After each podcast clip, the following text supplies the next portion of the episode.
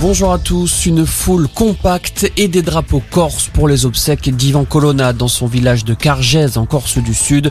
Le cercueil de l'indépendantiste a été porté jusqu'à l'église où se déroule la cérémonie.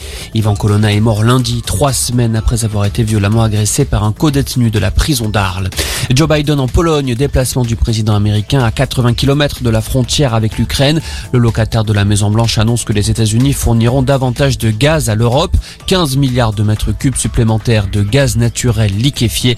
Objectif, réduire la dépendance européenne aux énergies fossiles russes. Du côté des négociations entre la Russie et l'Ukraine, elles semblent ne plus avancer depuis plusieurs jours. Selon le négociateur en chef russe, les pourparlers font du surplace sur les points clés. En revanche, il assure que les positions convergent sur les points secondaires. Le chômage en très légère baisse en février en France avec un recul de 0,3% des personnes sans aucune activité, soit 10 500 demandeurs d'emploi en moins par rapport à décembre.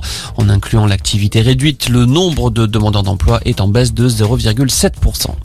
François de Rugy quitte la vie politique. L'ancien ministre et ex-président de l'Assemblée nationale l'écrit dans une lettre. L'actuel député de la République en marche de Loire-Atlantique ne se représentera pas aux prochaines législatives. Selon François de Rugy, il est sain dans une démocratie que les fonctions soient limitées dans le temps. Le retour du SIDAction. Pendant trois jours, les Français sont appelés à donner pour lutter contre le sida.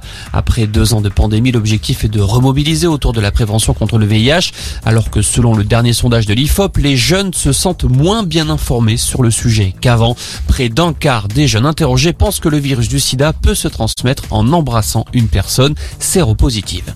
Et puis en foot, les Bleus sur le terrain. Ce soir, l'équipe de France affronte la Côte d'Ivoire en match amical à Marseille au Vélodrome. Kylian Mbappé est incertain. Coup d'envoi 21h15. Voilà pour l'essentiel de l'info. Excellent après